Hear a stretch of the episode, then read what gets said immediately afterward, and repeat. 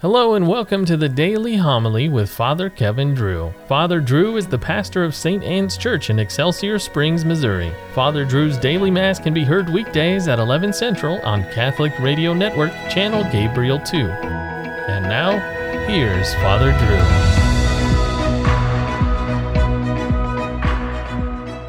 Drew. A reading from the first letter of St. Paul to the Colossians.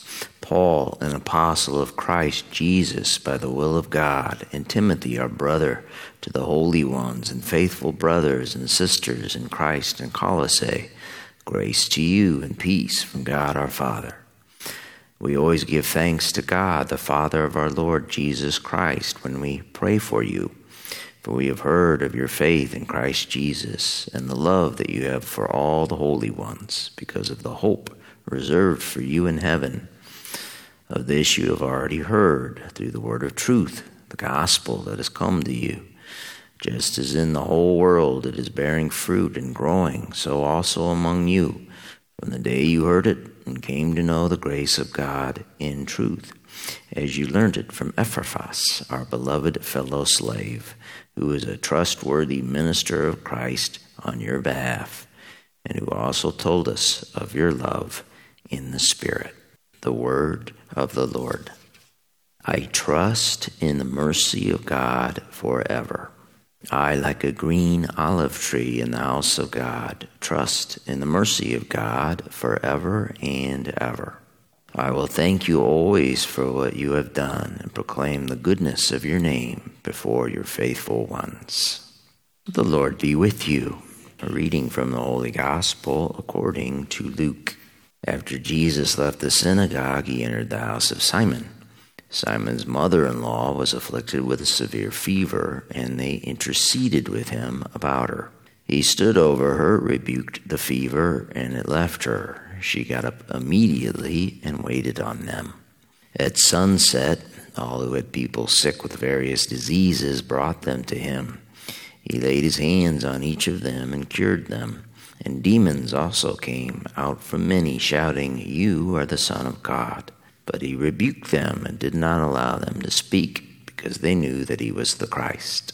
At daybreak, Jesus left and went to a deserted place. The crowds went looking for him, and when they came to him, they tried to prevent him from leaving them. But he said to them, To the other towns also I must proclaim the good news of the kingdom of God, because for this purpose I have been sent.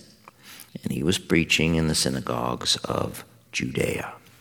The gospel of the Lord. It was not a common fever. It was, as Luke, the physician evangelist, wrote, a severe fever. After leaving the synagogue where Christ had driven a demon out of a man, utterly astonishing all present, Christ entered the house of Simon. Notice in the text that Christ didn't just walk over to the sick woman's bed and heal her. No, he waited for people to ask him to do it. They interceded with him about her.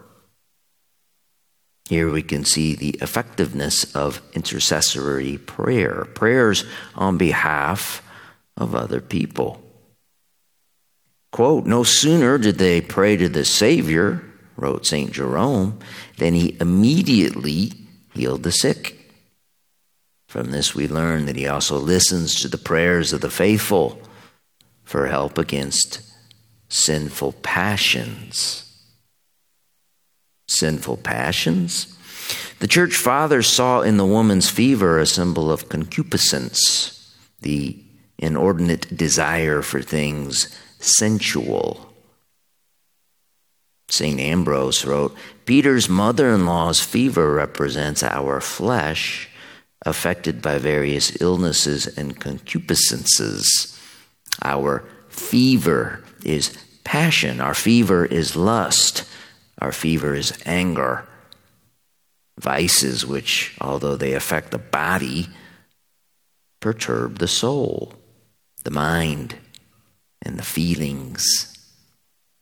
St. Cyril of Jerusalem wrote of the practical consequences involved. Quote, Let us receive Jesus Christ because when he visits us and when we take him into our minds and hearts, even our worst passions are extinguished and we are kept safe to serve him.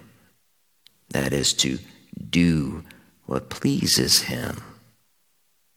This touching little scene in Simon Peter's home and the cure of his mother in law is a bit different than Christ's other miracles. This one was a little more personal and intimate.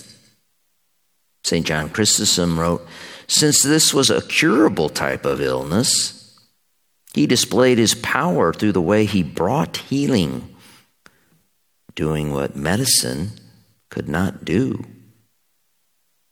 Even after being cured of a fever, patients need time to recover their former strength. But here, the cure was instantaneous. And so a priest scholar wrote The town is still talking of the cured demoniac when the news spread through the streets that Peter's mother in law has been healed as well. To have a man like that in town and not profit by his presence would be more than stupid. It is enough to bring him the sick now lying at home, and they will be made well again. But it is the Sabbath, and nothing can be carried on that day, nor is it lawful to walk more than a limited distance. Well, they will wait until sunset when the Sabbath ends and then it will be permissible to carry the sick. Christ ended up laying hands on the sick all night long. Then in the morning, after the town begged him to stay, he said, No. To the other towns also I must go. He went south to Judea. For the kingdom had to be preached, the good news had to be proclaimed. The good news has to be proclaimed by us. For we were all born with an illness, but thanks to Christ's sacrifice on the cross, it is a curable type of illness. So we will follow him to the other towns and take him into our minds and hearts to serve him and do what pleases him. For this purpose, we were sent.